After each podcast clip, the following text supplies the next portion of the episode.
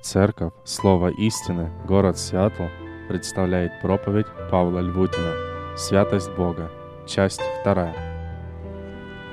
В нашей жизни каждого из нас подстерегают разного рода опасности.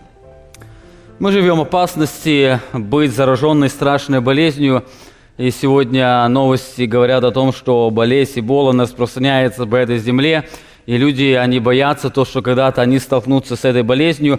И не только с этой болезнью, все очень много различных болезней, с которыми сталкивается человечество. И мы живем в этой опасности, что эта болезнь станет частью нас. Мы живем в опасности быть обманутыми другими людьми. Эта опасность, она постоянно подстерегает каждого из нас. И я думаю, что многие из вас, кто находится в этом здании, а, когда-то переживали это. Вы были обмануты кем-то. Мы живем в опасности быть пораженным каким-то грехом. Мы живем в опасности, а, живем в религиозной опасности быть обманутыми обольщением лжеучителей и так далее. Очень много всеразличных опасностей, которые подстерегают каждого из нас. Но знаете, самая огромная опасность, которая подстерегает каждого из нас, это привыкание к божественности – это когда провозглашение Божьего величия становится обычным и привычным делом, которое уже не волнует каждого из нас. Это когда соприкосновение с Божьей святостью не вызывает трепета в нашем сердце. Это когда провозглашение Божьей милости сопровождается равнодушием нашей души. Это когда наше сердце больше не испытывает восторга и очарования от созерцания Божьей святости. Это сверхопасность, которая подстерегает каждого из нас, когда мы привыкаем к тому, чему нельзя привыкнуть. Мы привыкаем к самому Богу. Бог, видя серьезность этой опасности, Он призывает пророка Исаию и говорит через него, 40 глава, 9 стих, «Взойди на высокую гору, благовествующий Сион, возвысь силой голос твой, благовествующий Иерусалим, возвысь, не бойся, скажи городам Иудиным, вот Бог ваш. Постоянный восторженный взгляд на Бога – это единственное, что может спасти нас от этой ужасной опасности привыкания к божественности. Мы должны постоянно смотреть на Бога. Мы должны не отводить своего взгляда от Него. И как пророк говорит а, в а, Евангелии или послании от евреям, постоянно смотрите на Христа – Постоянно смотрите на Христа, потому что в нем вы видите Бога, и Бог говорит через пророка к израильскому народу, скажите городам иудиным, вот Бог ваш, скажите им, укажите, чтобы они никогда не отводили своего взгляда от Него. В этих словах Бог постоянно призывает смотреть на Него для того, чтобы увидеть истинную сущность Бога. Когда Божье величие раскрывается Э, человеческому сердцу, первое, что его поражает, это Божья святость, о чем мы сегодня с вами пели. Божья святость – это то, что в первую очередь поражает сердце человека до самой его глубины. Одним из примеров, из ярких примеров соприкосновения с, величием, с, великой, с величием Божьей святости является призвание пророка Исаии на служение – Исаия 6 глава, 1 стих, там Исаия говорит, в год смерти царя Озия. Исаия отмечает точное время этого события. Это произошло в год смерти любимого царя Иудеи Озия. Писание отмечает, что он делал угодное в очах Господней, Господней, кроме одного рокового падения, когда он вошел во святилище – в год смерти царя Ози, смерть любимого царя Ози стала национальным трауром. Народ находился в неизвестности. С одной стороны, они переживали Божий гнев, который обрушился на их царя за то, что он приступил к Божьей заповеди. С другой стороны, они наблюдали за возрастающей силой Ассирии, которая порабощала многие народы. Они понимали, когда-то их народ столкнется а, с этой опасностью. Именно в это время недумевания и страха Исаия идет в храм и видит видение. В год смерти Ози он говорит, «Видел я Господа, сидящего на престоле высоком и превознесенным, сенном и края рис его наполняли весь храм». В этом видении Исаия видит престол, а на нем царя. Вы помните, иудейский царь был мертв, но он видит другого живого царя. Это верховный царь, того, кто навеки восседает на престоле. Он видит Господа. Евангелист Иоанн отмечает, что видение Исаии было связано с видением Иисуса Христа, Мессии, который постоянно восседает на престоле. Более того, Иоанн отмеча, Исаия отмечает, что он не только видит, э, видит Христа на престоле, но он видит небесное поклонение. Он говорит, что вокруг Него, вокруг Христа стояли серафимы, и у каждого из них было по шести крыл. Двумя закрывали каждый лице свое – по причине яркости Божьей славы они не могли смотреть на Него, они закрывали свое лицо, двумя они закрывали свои ноги, осознавая свою тварность в присутствии Бога. Они понимали, что они несовершенны, и они далеко не дотягивают до Божьей святости, и двумя они летали совершая служение Богу. Заметьте, Исаия отмечает, что у серафимов шесть крыл – и четыре крыла, они предназначены для поклонения Богу, и два крыла только для служения Ему. Они летали, исполняя Божье повеление, но это было только два крыла. Это говорит о том, что поклонение Богу намного важнее, чем любое служение. Именно в этом была проблема израильского народа. Они думали, что служение Богу намного выше, чем поклонение самому Богу. Они думали, что, пока, что служение Богу намного важнее, чем их отношения с самим Богом. И Бог уже в этом видении показывает пророку Исаии, что это совершенно не так. Богу больше интересует сердце, склоненное перед Ним, нежели служение – более того, Исаия видит не только поклонение ангелов, но он слышит их песни. Он слышит то, что больше всего вызывает их сознание, что призывает их восклицанию. Они взывали друг к другу, говорили «Свят, свят, свят Господь Саваоф! Вся земля полна славы Его!»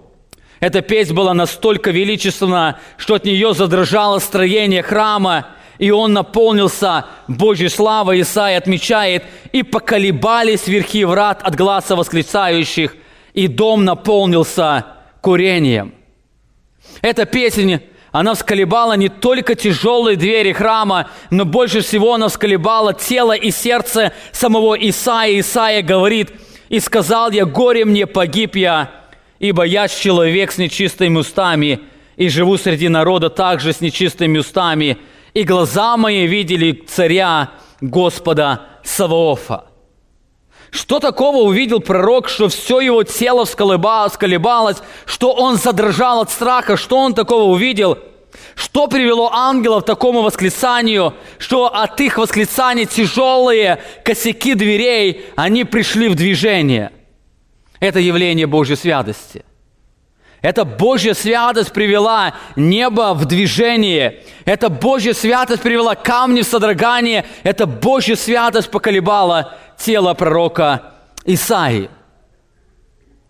Когда мы говорим о Божьей святости, мы сталкиваемся с колоссальными трудностями. Когда мы пытаемся определить, что такое Божья святость, мы сталкиваемся с огромными трудностями – Дело в том, что святость Бога – это довольно трудный термин, который, с одной стороны, он используется как Божий атрибут, который раскрывает его абсолютную чистоту.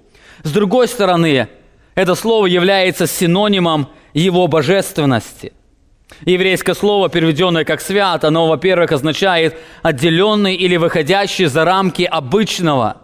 Другими словами, Слово Святой, он означает, что он полностью отделен от греха. Он абсолютно чист. Он ни в какой мере не запачкан грехом или злом этого мира. Он сияет своей чистоте.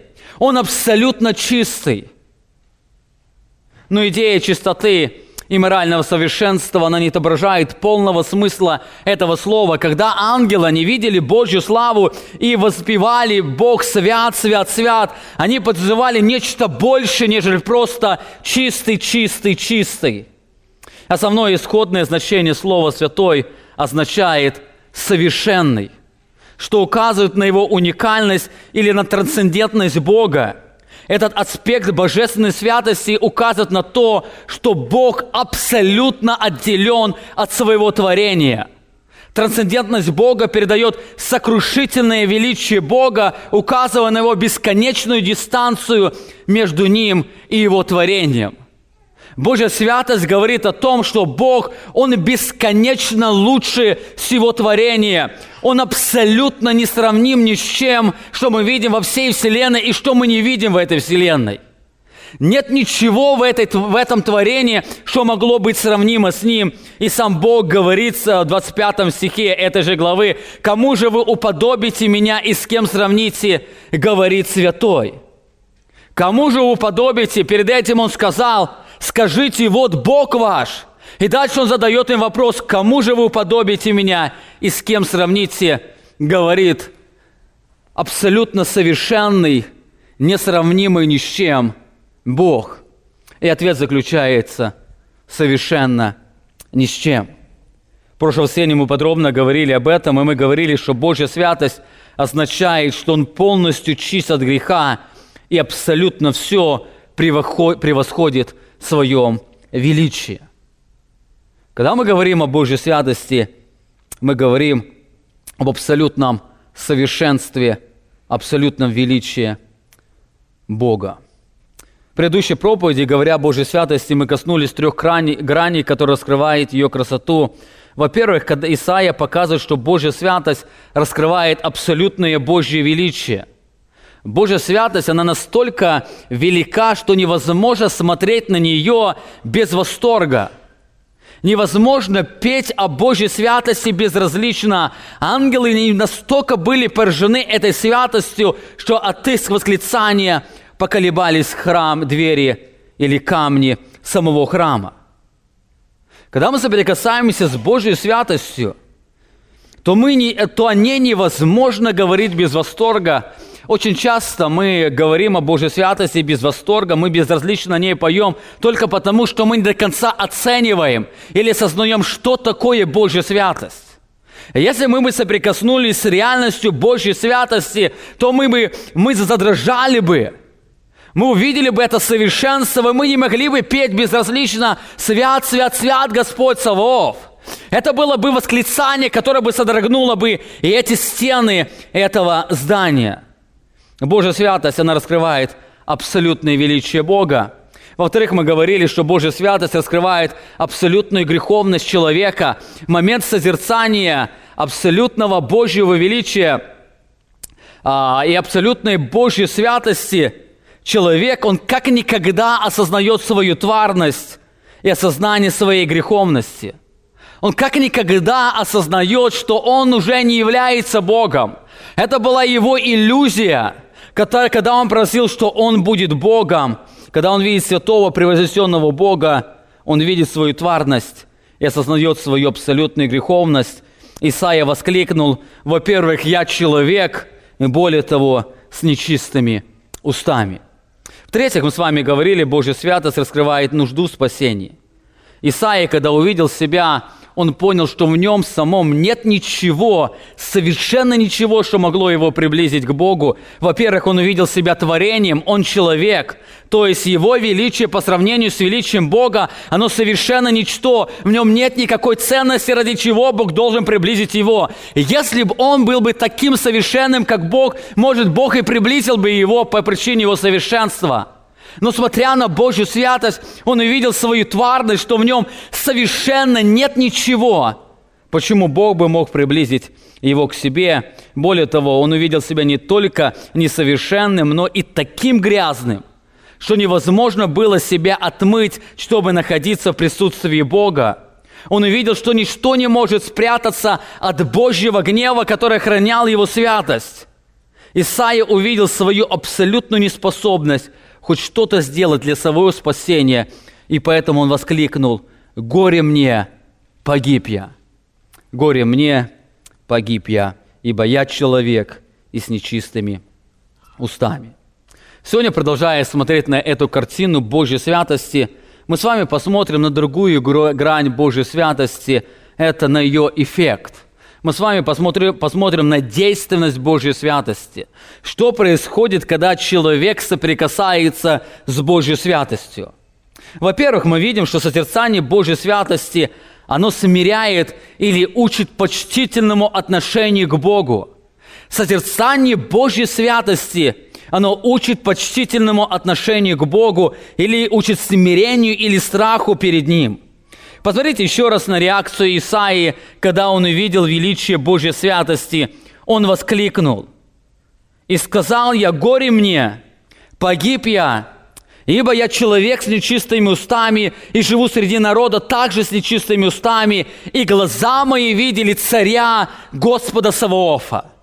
Вся проблема, что я человек, но глаза мои увидели Господа Саваофа. В этой картине мы видим, что сердце Исаии было переполнено страхом и трепетом. Хотя он осознавал, что его народ Бог по-особому приблизил к себе – он понимал, что его народ, он не безразличен к Богу. Хотя он понимал, что Бог дал привилегию израильскому народу построить храм, где они могли поклоняться перед Ним. Он дал привилегию приблизиться к самому Богу. Но когда он увидел Божью святость, его сердце наполнилось страхом и трепетом. Созерцание Божьей святости привело его в трепет. Почему Исаия стал трепетать перед Богом? потому что через призму Божьей святости он увидел реальность себя. Через призму Божьей святости он увидел реальность себя. Во-первых, как мы говорили, он увидел себя человеком. Знаете, сравнивая себя с другими людьми, он, может, видел в себе какое-то превосходство. Но когда он увидел Бога, то сознал, что в нем нет никакой ценности – в нем совершенно нет ничего, что могло бы его, а, что могло бы его возвеличить или дать ему какую-то ценность. Именно поэтому, когда он увидел величие Бога, он увидел, что он человек. Во-вторых, Исаия увидел свою греховность. Божья святость открыла ему его настоящую сущность. Пол Трип в своей книге «Опасное призвание» так описывает эффект созерцания Божьей святости. До тех пор, пока я сравниваю себя с другими, всегда найдется кто-нибудь, чье существование покажется аргументом в пользу моей добродетельности. Но когда я сравниваю грязное тряпье собственных добродетелей, сияющей вовеки незапятнанной белизной Божьей праведности, мне хочется убежать и спрятаться от нетерпимого стыда. Очень точно отметил этот автор. Когда мы сравниваем себя с другими людьми, мы можем найти какое-то свое совершенство, какие-то свои привилегии. Ну, например, я не так часто раздражаюсь, как раздражается тот человек. Я намного, я намного чаще читаю Библию, нежели тот человек – я намного больше живу святости, нежели тот человек, который постоянно падает во грехах. И он видит в себе какое-то какое превосходство. И всегда в нашей жизни найдется человек, который покажет, что мы хотя бы как-то превосходны. Да, я, может, не лучше того, а, того Тимофея, но я лучше того брата Сергея. И всегда, сравнивая с людьми, мы видим свое превосходство, но когда сталкиваемся мы со святостью Божьей, мы видим, что вся наша праведность – это грязное тряпье или грязная одежда. Именно это произошло с пророком Исаия. Стоя у престола Бога, у него не было понебратских отношений с Богом.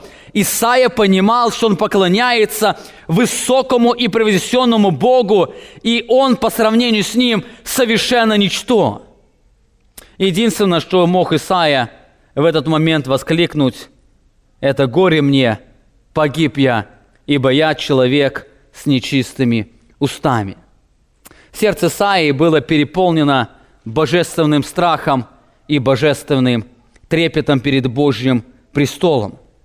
Знаете, это единственное правильное состояние перед Богом, соприкоснувшись с Божьей святостью, не может быть совершенно никакой другой реакции. Когда мы соприкасаемся с Божьей святостью, никогда не может быть совершенно другой реакции. как сокрушенный дух и трепет перед Богом. Бог говорит об этом в 66 главе, главе книги Исаии, первом стихе. «Так говорит Господь, небо – престол мой, а земля – подножие ног моих. Где же вы построите вы дом для меня, и где место покоя моего? Ибо все это сделала рука моя, и все сие было, говорит Господь. Эти стихи, они раскрывают абсолютную Божью святость. Он раскрывает абсолютное превосходство Бога. И теперь Бог говорит к израильскому народу и к нам, а вот на кого я презрю. На смиренного и сокрушенного духом и на трепещущего перед Словом Моим. Это единственное состояние, которое может переживать человек, когда соприкасается с величием Бога, с Божьей святостью. Несмотря на это, сегодня некоторые люди, отмечая свое превосходство, заявляют, что к ним приходит Иисус, и они, как друзья, беседуют с Ним. Некоторые служители даже умудряются во время этого а, бриться. Они разговаривают с Ним как просто с другом. Они отмечают свое абсолютное превосходство и говорят о том, что ко мне часто приходит Бог, и мы разговариваем с Ним о созидании церкви или каких-то других вопросов. Знаете, это ложное восприятие Бога. Я не знаю, что кто к Нему тогда приходил, но если бы тогда к Нему пришел Святой Бог или Иисус Христос в своей святости, Он не мог бы бриться, Он бы весь порезался от страха. Он не мог бы с ним спокойно говорить. Он бы упал в этой ванной комнате и сказал, грешен я, погиб я, ибо я человек с нечистыми устами. Соприкосновение с истинным Богом всегда вызывает трепет перед Ним. Вспомните встречу Иисуса Христа с Его любимым учеником после своего вознесения. Это случилось на острове Патмос – где Иоанн переносил страдания за свидетельство Христова. Он переносил страдания за своего любимого учителя Иисуса Христа. И он так отмечает, Откровение 1 глава, 9 стих. «Я, Иоанн, брат ваш и соучастник скорби и в царстве, и в терпении Иисуса Христа, был на, на острове, называемый Патмос, за Слово Божье и за свидетельство Иисуса Христа. Я был в духе в день воскресный, и услышал позади себя громкий голос, как бы трубный, который говорил, «Я есть Альфа и Омега, первый и последний. То, что ты видишь, напиши в книгу и пошли церквам, находящимся в Асии, в Ефес, Смирну, и в Пергам, и в Фиатиру, и в Сардис, и в Филадельфию, и в Ладикию. И обратился, чтобы видеть, чей голос, говоривший со мной, и дальше он описывает то, что он видит. Он видит золотые светильники, посреди светильников он видит Сына Человеческого выходящих, он видит Его ноги, он видит Его глаза, которые все проницают, он видит, что Он все знает. И после описания то, что он видит, Иоанн описывает 17 стих. «И когда я увидел Его...» Давайте мы остановимся здесь. Представьте себе картину. Любимый ученик встречается с любимым учителем – они не виделись около 50 лет. Это вот подобная картина, когда Иосиф после долгих лет разлуки встречается со своим отцом Иаковом. То же самое здесь. Любимый ученик встречается с любимым учителем. Они не виделись 50 лет. Это был тот ученик, который возлежал на груди Христа на последней вечере. Это тот был ученик, которому Христос поручил заботиться о своей матери. Это был тот ученик, который не жалел себя ради проповеди Евангелия. Он находился на, про, на, острове, на, на острове Патмос за свидетельство Божье. Это был тот ученик, который понимал красоту Евангелия и действие Божьей благодати – это тот был ученик, который понимал, что Бог просил ему все грехи. Он понимал, что он святой по причине Божьей святости. Он понимал, что Бог просил ему настоящие, прошлые и будущие грехи. И здесь наступает кульминационный момент. Здесь мы видим трогательную картину, когда любимый ученик после долгой разлуки слышит голос любимого учителя – он слышит любимого учителя, и он понимает, что он здесь где-то рядом. Этот голос он не может забыть. Он оборачивается назад и видит, что перед ним стоит тот, кто ему особо дорог. Тот, кого он по-особому любит. Наступает кульминационный момент встречи ученика с учителем. И то, что мы видим, поражает нас. Вместо теплых дружеских объятий – Вместо слез радости и счастья написано, Иоанн от страха потерял сознание. Посмотрите, он говорит, и когда я увидел его, то палка ногам его, как мертвый. Я палка ногам его, как мертвый. Другими словами, он говорит, я потерял сознание. Я стал мертвым перед ним. И он положил на меня десницу свою и сказал, не бойся, я есть первый и последний, не бойся, эти слова Христа говорят о том, что Иоанн очень сильно испугался, так испугался, что потерял сознание. Почему Иоанн так сильно испугался любимого учителя? Почему Иоанн так сильно испугался Иисуса Христа, с которым он провел многие годы здесь на земле? Почему он испугался того, которого сильно любил? Я думаю, с ним произошло то, что произошло и с пророком Исаией.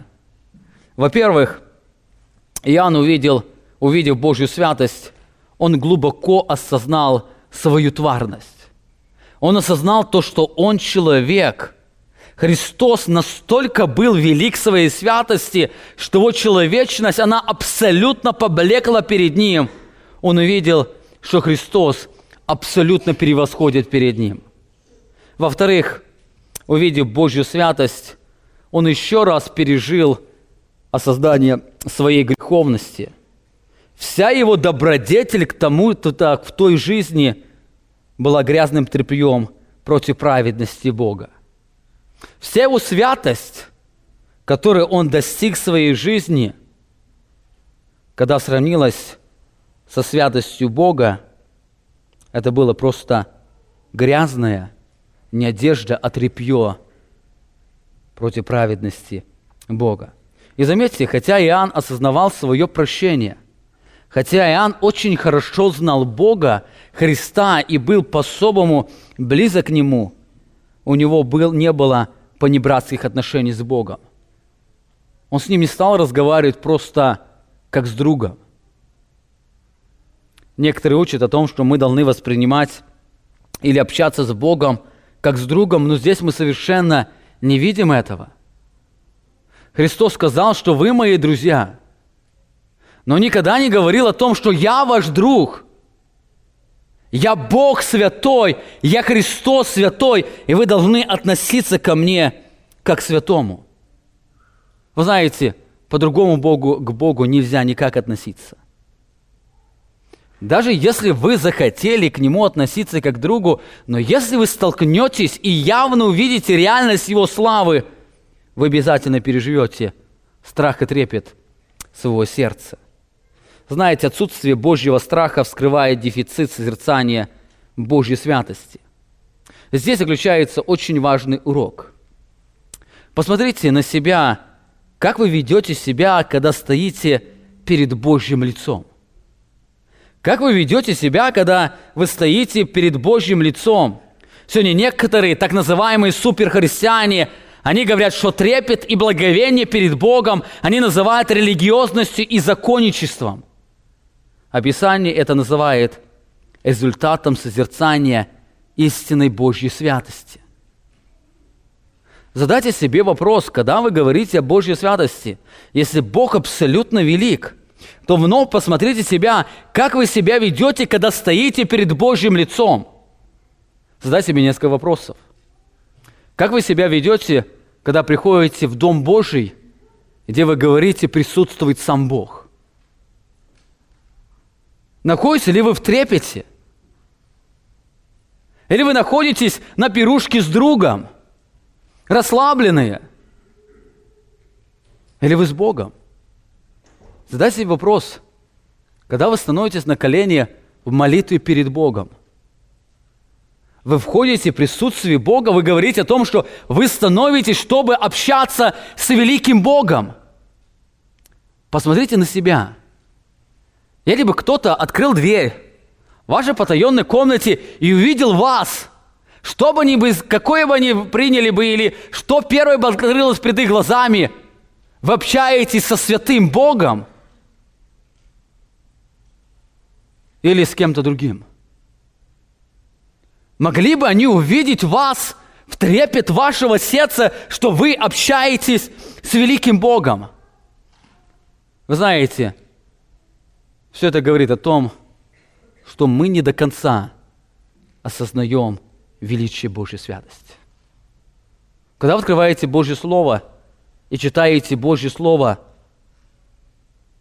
с каким сердцем вы читаете? Христос говорит, я обращу внимание на того, кто трепещет перед Словом Моим.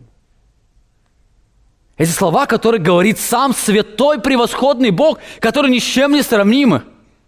Как мы относимся к Божьему Слову? Вы знаете, все это говорит о том, насколько мы способны созерцать Божью славу. Насколько мы увидели эту Божью славу.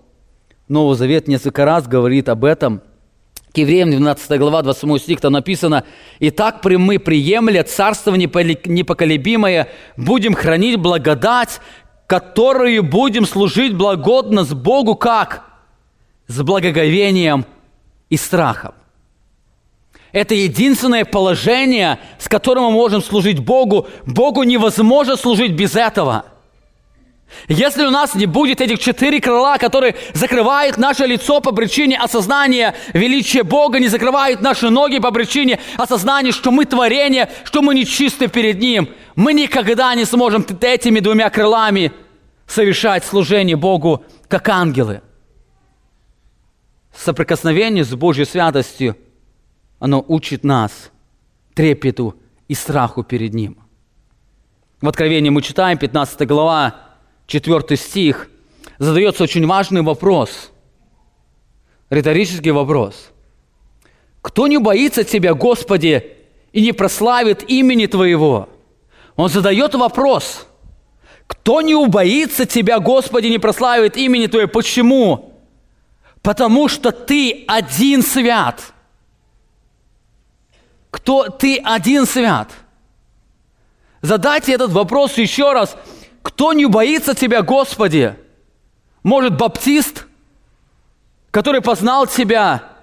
Может, пятидесятник, может, православный, может, харизмат, может, еще кто-то. Кто не убоится Тебя по причине Твоей святости?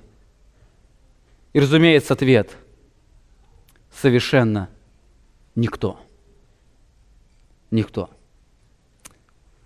Если мы не переживаем благовения – страха и смирения и трепета, находясь в Божьем присутствии, то, скорее всего, мы не соприкоснулись с созерцанием этой, э, созерцанием этой абсолютной Божьей святости. Итак, мы с вами говорим, во-первых, что Божья святость, она учит нас почтительному отношению к Богу – Созерцание Божьей святости, оно учит нас правильному отношению к Нему, оно вызывает нас страх и трепет перед Ним.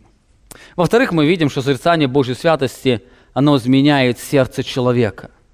Созерцание Божьей святости изменяет сердце, человеческое сердце.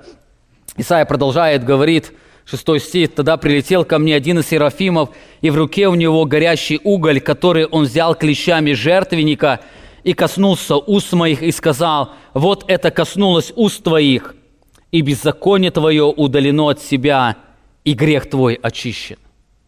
Мы говорили уже здесь, уста человека означает или раскрывает сущность его сердца, и очищение уст – это очищение сердца. Вы помните, Христос говорил, что от избытка сердца говорят уста. То, что в сердце, то выражает его уста. И здесь, когда Исаия говорит, что я человек с нечистыми устами, он призывает, что у меня грязное сердце. И здесь, в этой картине созерцания, созерцания Божьей святости, мы видим, как Божья святость, она очищает сердце человека – Здесь мы видим величие Божьей благодати, который раскрывает нам сущность нашего очищения. Посмотрите на несколько очень важных деталей. Во-первых, здесь сказано, что ангел берет уголь жертвенника. Очищение, оно связано с жертвенником. Жертвенником на небо он берет уголь жертвенника. Это указывает, что наше очищение, оно связано с жертвой. На, этой, на этом жертвеннике была жертва – уже была закланная жертва, и он берет а этот уголь с этой жертвы для того, чтобы очистить уста человека. Во-вторых, здесь Исаия отмечает, что ангел берет этот уголь и касается уст человека. Здесь и написано, что Исаии Бог предлагает, говоря, подойти к жертвеннику, возьми уголь и очистись. Совершенно нет, здесь Исаия находится в трепете – и Бог посылает ангела. Ангел берет уголь жертвенника и касается уст человека. Это указывает, что очищение человеческого, в очищении человеческого сердца заслугам человеческим совершенно нет. Это не заслуга человека, что человек, что Исаия стал чист. Это не заслуга, это действие Божьей благодати – в-третьих, очень важное очищение сердца связано с болью отвержения нашей плоти.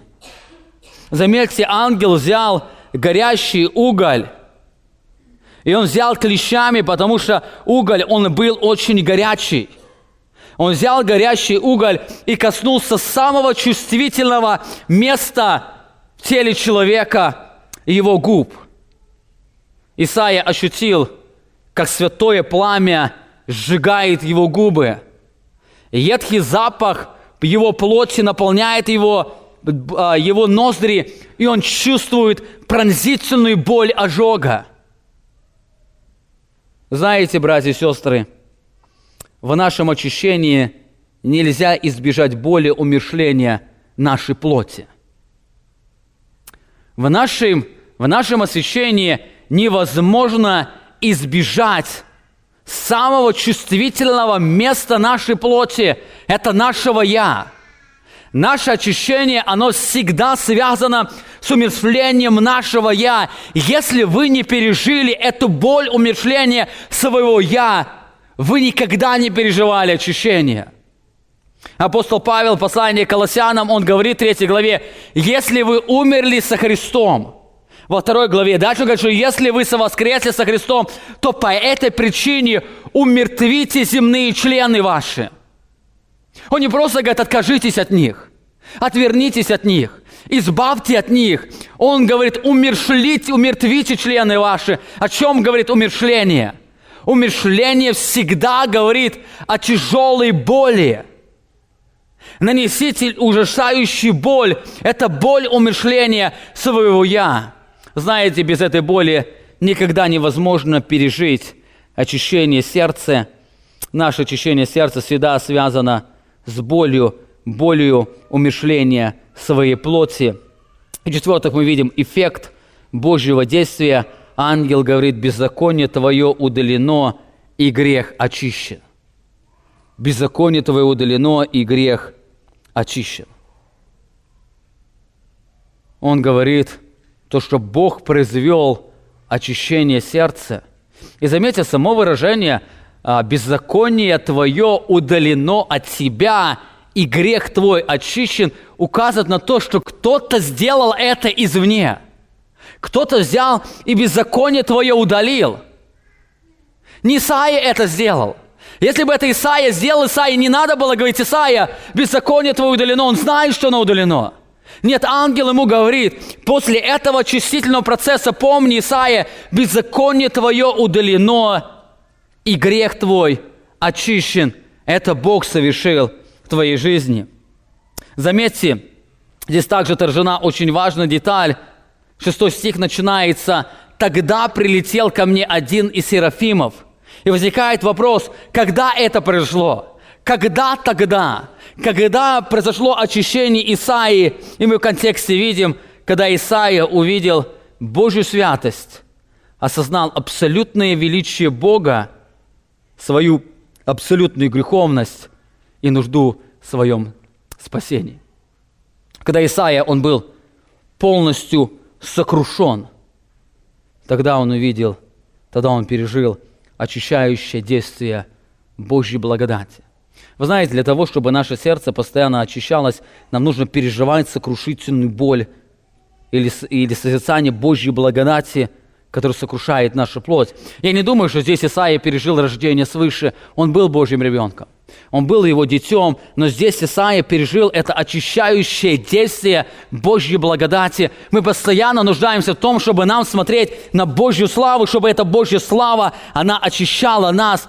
Но вы знаете, мы никогда не будем, не переживем очищающее действие Божьей святости, Божьей благодати, если Божья святость не произведет трепет в нашем сердце от созерцания Его величия. Изменяющую силу Божьей святости мы находим также в жизни Иова.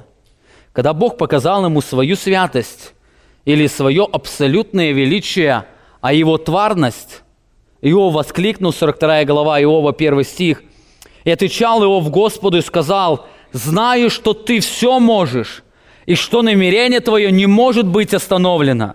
Кто сей омрачающий провидение, ничего не разумея, как я говорил о том, чего не разумел, о делах чудных для меня, которых я не знал.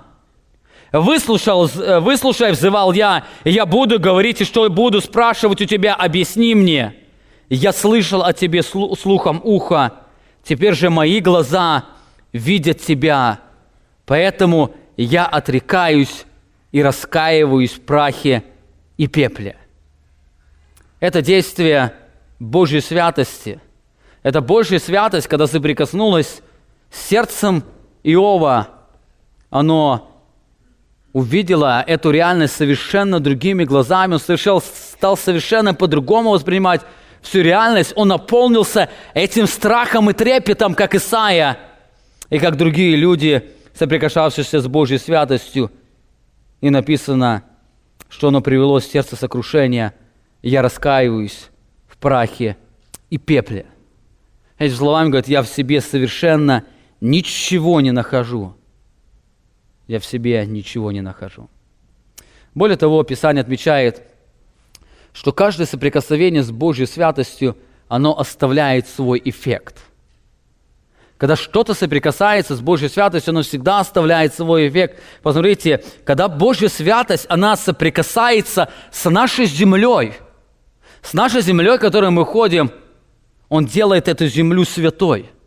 Вы помните, когда Бог явился Моисею с горящим куста, исход 3 глава 5 стих мы читаем, «И сказал Бог, не подходи сюда, сними обувь твою с ног твоих. Почему? Ибо место, на котором ты стоишь, есть земля святая».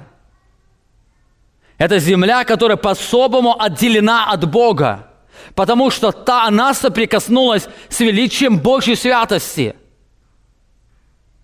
Когда Божья святость соприкасается с народом, Он освящает весь народ, делает его особым, делает его святым. Бог говорит израильскому народу, Второзаконие 14 глава, 2 стих, «Ибо ты народ святой у Господа Бога твоего, и тебя избрал Господь, чтобы ты был собственным его народом из всех народов, которые на земле» соприкосновение Бога с израильским народом, Он сделал этот народ особенным, святым по положению. Он сделал его совершенно особым.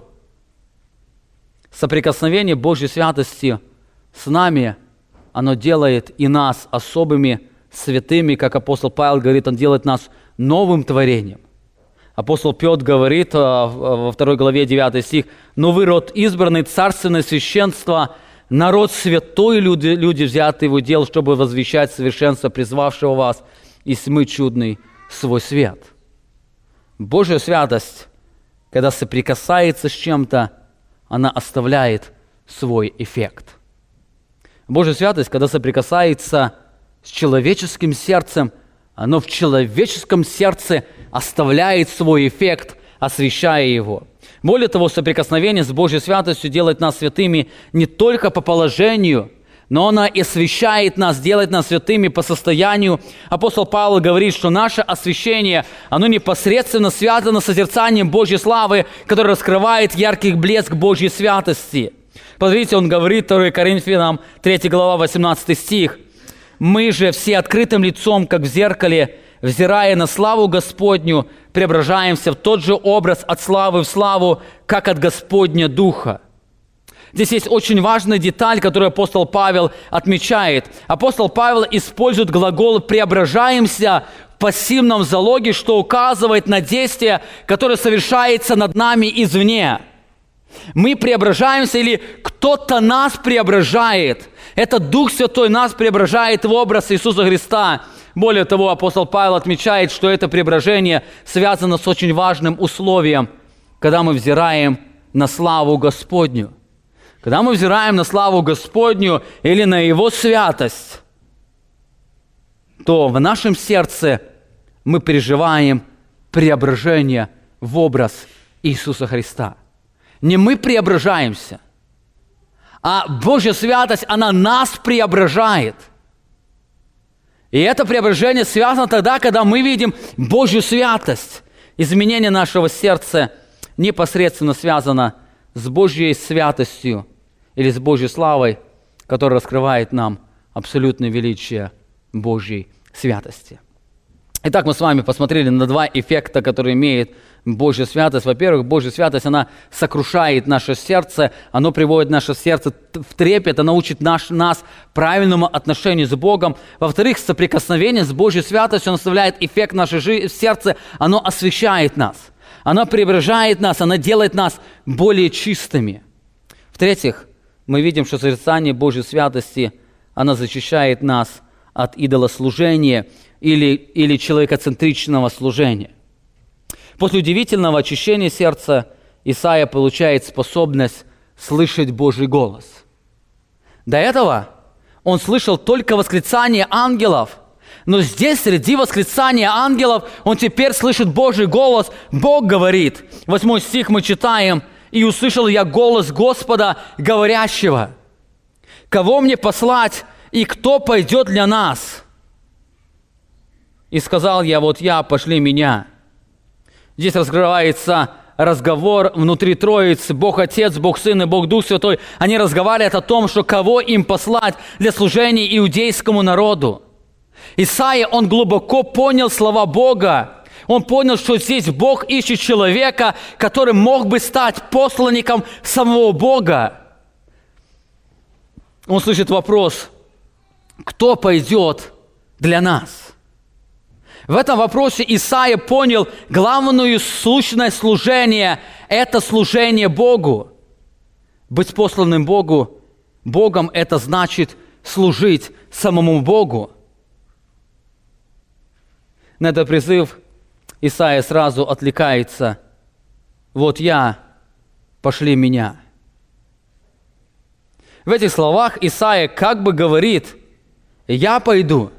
Не ищи больше другого, пошли меня. Исаия настолько был очарован Божьей святостью, что он желал служить для Бога.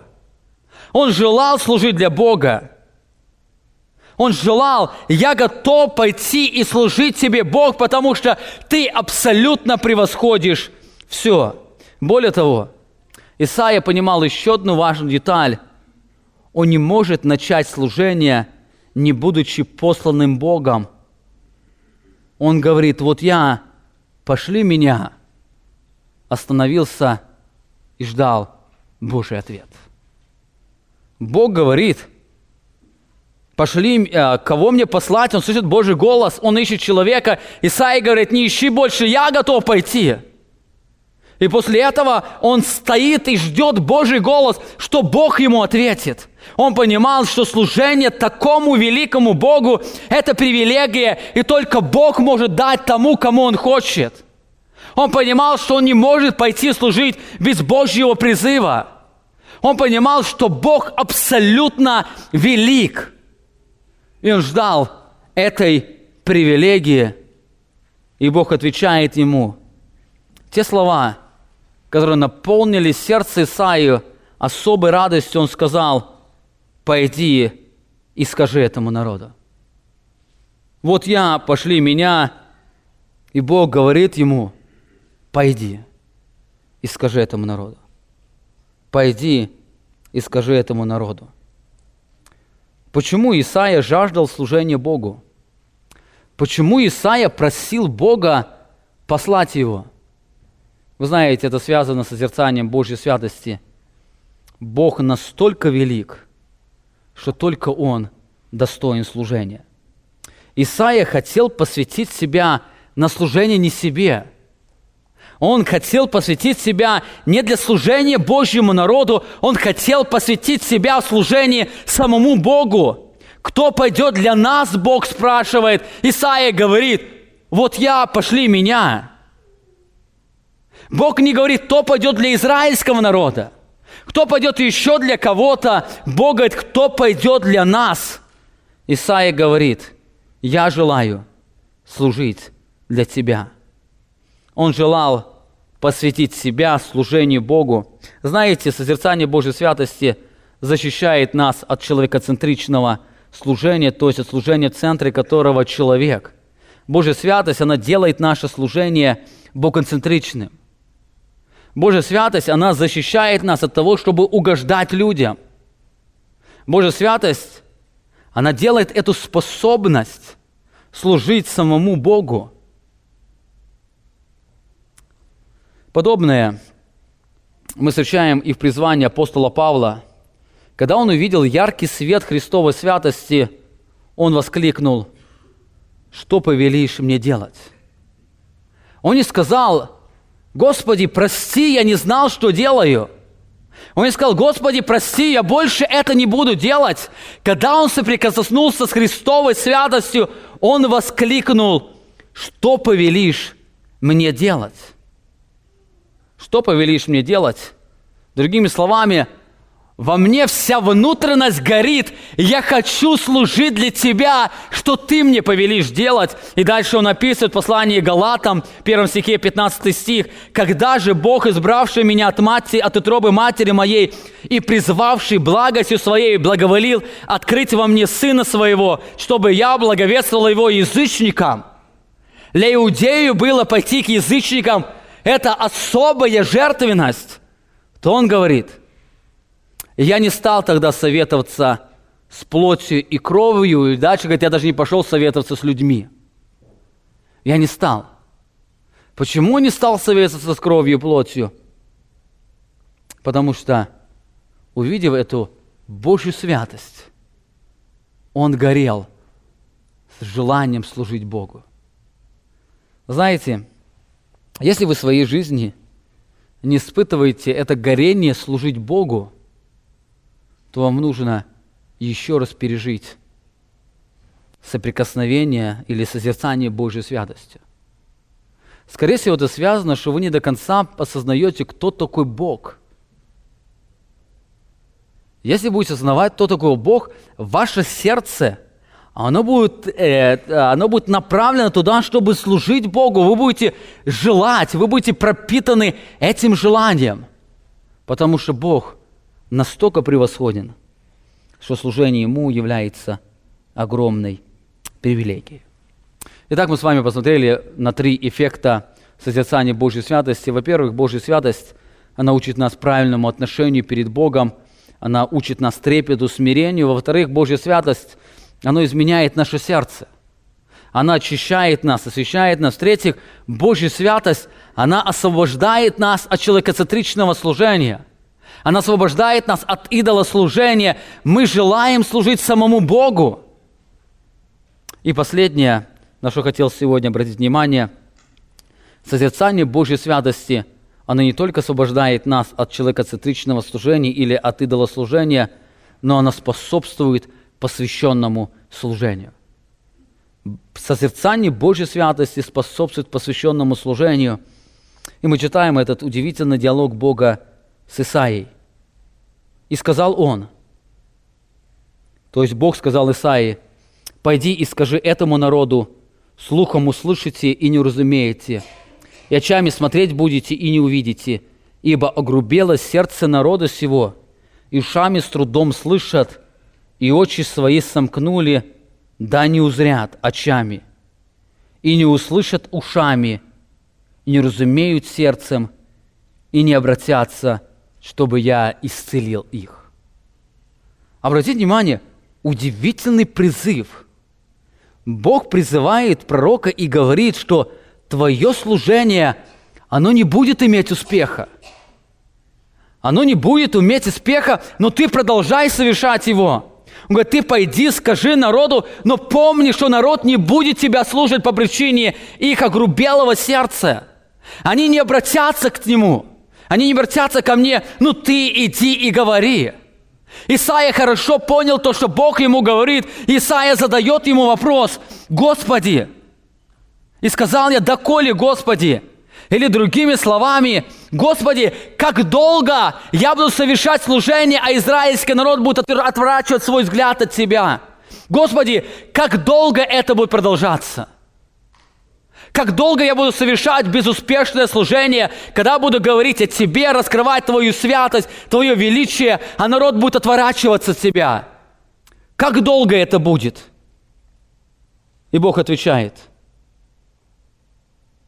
Он сказал, доколе не пустеют города, и не, устану, и не останутся без жителей, и домы без людей, доколе земля эта совсем не опустеет. Доколе? Доколе, спрашивает Исаия? Бог говорит, пока земля не опустеет. Другими словами, во все дни твоего служения. До самой смерти. Ты будешь проповедовать им суд, и они будут наказаны этим судом. Это говорит о том, что они не воспримут пробовать пророка до конца жизни и будут наказаны, наказаны Богом.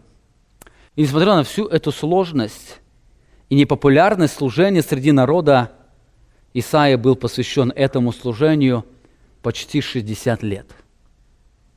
Почти 60 лет Исаия ходил из одного города в другой город – проповедовать Божью, проповедовать весь о Боге, понимая, что народ будет продолжать отворачиваться от Бога. И несмотря на все это, он продолжал делать. Почему Исаия проповедовал? Вы знаете, это исходит от того, что мы говорили до этого.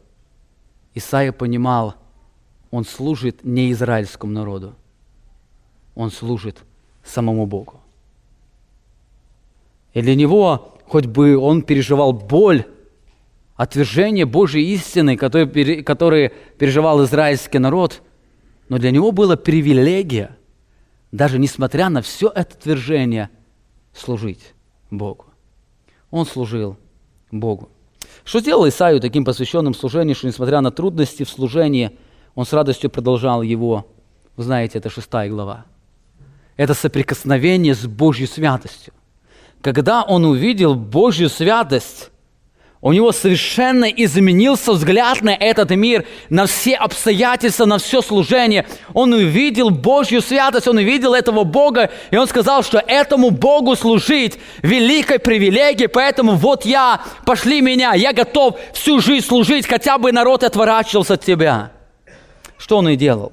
Знаете, это здесь очень важный урок для каждого из нас – Отсутствие радости и уныния в служении связано не с окружающими обстоятельствами, не с трудностями нашей жизни, а с недостатком созерцания красоты Божьей святости. Если мы унываем, если мы не испытываем радости от служения Богу, это говорит о том, что у нас дефицит созерцания красоты Божьей святости. У нас дефицит – то же самое пережил апостол Павел в своей жизни. Посмотрите, во 2 Коринфянам 4 главе он говорит, говорит о себе, первый стих. «Посему, имея по милости Божьей такое служение, он говорит, что мы не унываем». Там есть место для уныния, но он говорит, что мы не унываем. В восьмом стихе он говорит, мы отсюда притесняемые, но не стеснены. Мы в отчаянных обстоятельствах, но не, в отча... но не отчаиваемся. Мы не гонимы, но не оставлены, изнемога... не... не излагаемы, но не погибаем. Заметьте, он переживает трудные обстоятельства, стеснения. Он переживает гонения. Он переживает изнеможение. Он переживает тяжелые обстоятельства, но во всем этом, он говорит, имея по милости Божьей такое служение, мы не унываем. Он осознавал, что то служение, которое он совершает, это огромная привилегия, именно поэтому, говорит, мы имеем по милости Бога не по своему желанию. Бог не обязан был давать нам это служение, но Он дал нам это служение, и оно является огромной привилегией для каждого из нас. Особенно для меня, говорит апостол Павел. Именно поэтому, несмотря на все эти трудности, я и мои сослужители, мы не унываем. У апостола Павла были серьезные трудности, но он продолжал радостно нести служение. Почему, несмотря на трудности, Павел был посвящен служению Богу по причине созерцания Божьей святости. По причине того времени, когда он шел в Дамаск, ему явился яркий блеск сияния Христовой, раскрывающей Божью святость. Оно поразило его, он увидел свое абсолютное ничтожество и сказал, «Господи, что повелишь мне делать? Что повелишь мне делать?» Божья святость, она изменила сердце апостола Павла. Пол Трип в этой же книге «Опасное призвание» он пишет, «Независимо от того, насколько успешно или неуспешно мое служение, и, какими и какие трудности и неприятности встают на моем пути, всеохватывающая слава Божья побуждает меня подниматься утром и делать то, для чего я был одарен и к чему был призван, и делать это с энтузиазмом, мужеством и уверенностью. Несмотря на все эти трудности, несмотря на успех или неуспех, он говорит, что Божья святость или Божья слава, которая является выражением Божьей святости, она дает силу каждый день с радостью, с мужеством, с уверенностью вставать и служить для Бога. Знаете, если в вашей жизни вы не испытываете радости, служа Богу, то ли в семье, то ли в церкви, то ли на работе, то помните, вы нуждаетесь не в изменении обстоятельств, а в соприкосновении с Божьей святостью. Если служа дома, на работе или в церкви вы испытываете уныние, то, скорее всего, ваше служение, оно направлено или сконцентрировано на человеке. Богоцентричное служение, оно освобождает человека от уныния. Нам нужно освободиться, нам ну, нужно увидеть Божью святость. Именно когда мы будем соприкосны, или когда будем мы восторжены Божью святость, Божью святостью, несмотря на все наши трудные обстоятельства, вставая рано утром, даже испытывая боль в нашем теле, будем вставать с радостью, мужеством и уверенностью, вставать и идти учиться служить Богу. Учиться Богу – и женщина спускается вниз на кухню и готовит еду, несмотря на всю ее боль. Она служит Богу, для нее это привилегия, радость. Сын встает, заправляет кровать, он понимает, для него это привилегия, радость. Он знает Божью святость, он служит Богу. Вчера была замечательная конференция «Слово благодати», и там отмечался этот эффект. Нам нужно научить детей служить Богу делая простые дела, нам нужно научить, чтобы через это они служили Богу. Нам нужно самим научиться служить Богу. Когда мы встаем на работу, тело уставшее, мы понимаем, сегодня будет трудный день, нужно будет лопатой копать. Но я рад. Я полон сил. Почему? Я служу Богу. Вы знаете, только созерцание Божьей святости, оно освобождает. Если у вас много детей – два-три ребенка, и вам приходится каждого из, на, из них помочь ему в хомскул, в домашней школе, вы понимаете, насколько это трудно, и вы каждый день встаете понимаете, какой будет трудный день. Вспомните о Божьей святости. Вы являетесь не учителем детей, вы являетесь служителем Богу, вы служите Богу, служа своим детям. Это привилегия. Встаньте с радостью, с энтузиазмом, скажи, Господи, благодарю Тебя ты сегодня посылаешь меня служить твоим детям. Задайте, услышите Божий голос, который скажет вам, кого мне послать сегодня послужить вашим детям, скажите, вот я, пошли меня, для меня это радость, я хочу служить.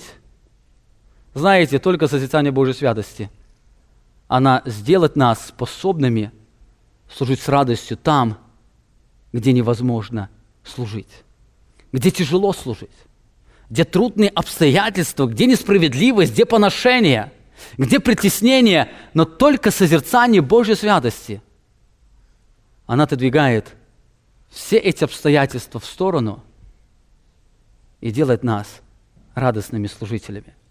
Созерцание Божьей святости, оно делает наши обстоятельства очень маленькими, а Бога очень большим, что наполняет наше сердце радостью. Размышляя о Божьей святости, мы сталкиваемся с вами с двойным действием. С одной стороны, соприкосновение с Божьей святостью повергает нас ужас, наполняя наше сердце тревогой от осознания своей тварности и грязного белья своей добродетели. С одной стороны, оно приводит наше сознание в ужас, когда мы видим Божью святость, и нам хочется воскликнуть вместе с Исаией, «Погиб я, ибо человек с нечистыми устами».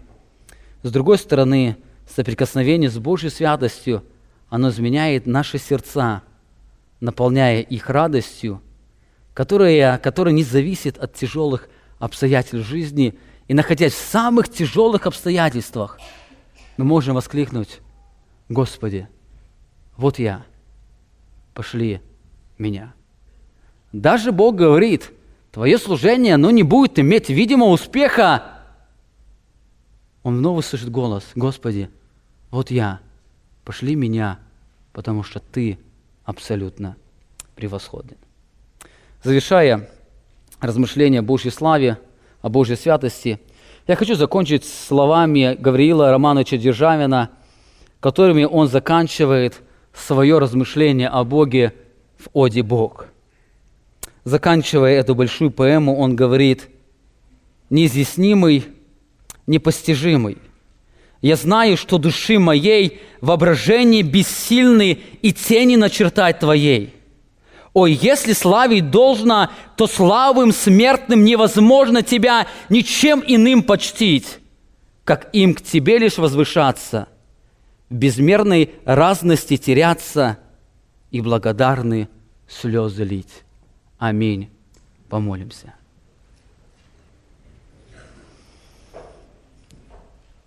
Творец Вселенной, Ты святой Бог. Ты святой, Ты абсолютно превосходишь своим величием. И смотря на Твою абсолютную святость, мы поражаемся Тобою, Твоя святость, оно, она приводит наше сердце в движение, она приводит наше сердце в трепет, она приводит наше сердце в смирение – мы сознаем, что вся наша праведность, вся наша чистота – это грязное тряпье наших добродетелей. И несмотря на все это, яркий, твой, яркий блеск Твоей славы, Он освещает нас. Соприкасаясь с Твоей святостью, мы находимся в трепете. И Твоя благодать, она изменяет наши сердца, и Твоя святость – она делает нас совершенно другими, способными служить Тебе. Служить Тебе в самых сложных обстоятельствах жизни, испытывая радость. Ты пытаешься не изменять наши обстоятельства, но изменять наше отношение к обстоятельствам. И ты это делаешь через раскрытие Твоей святости. Я прошу Тебя за каждого из нас. Ты знаешь, ты знаешь наши сердца, по причине греха, по причине любви к себе, мы очень часто испытываем уныние, разочарование. Мы очень часто не имеем этой радости, когда каждый день встаем для того, чтобы служить. Очень часто наше служение направлено каким-то людям. И мы, люди, думаем о людях, не думая о тебе, для нас обстоятельства становятся огромными, а ты в нашем сознании становишься маленьким. Но сегодня ты учишь нас для того, чтобы мы изменили свое отношение к тебе. Это изменение, оно связано с созерцанием Божьей святости. Я прошу, даруй, чтобы каждое сердце, которое находится здесь, оно было поражено осознанием красоты Твоей святости, чтобы осознание Твоего величия – Она сокрушила наше сердце, что мы пережили это сокрушение, как пережил твой ученик Иоанн, и могли увидеть и бояться Тебя. Чтобы, соприкасаясь с Тобою, мы всегда переживали трепет, открывая Твое Слово, мы предепитали перед Тобою. Даруй, чтобы созерцание нашей Твоей святости, оно изменило наше сердце, сердца, и мы могли увидеть служение Тебе как особую привилегию. Даруй, чтобы, совершая служение, воспитание детей на работе в церкви, другие служения, мы могли совершать это с радостью. Мы могли отказаться от многих привилегий ради того, чтобы послужить Тебе. Даруй, чтобы служение Тебе – это было единственное служение, которое мы совершаем в своей жизни, наш великий Бог – Слава Тебе за то, что Ты таким грешным открыл такую святость. И мы сегодня, вспоминая Евангелие, поражаемся. Как это могло стать, что святой, абсолютный Бог, Он умер за нас, абсолютных грешников, для того, чтобы мы могли наслаждаться Твоей святостью. Это действительно великолепное Евангелие, которое непостижимо нашему сознанию. И мы желаем смирения сердца исповедать его через пение. Аминь. Вы прослушали проповедь пастора Павла Львутина. Другие проповеди и информацию о нашей церкви вы можете найти на нашей странице в интернете www.словоистины.com org.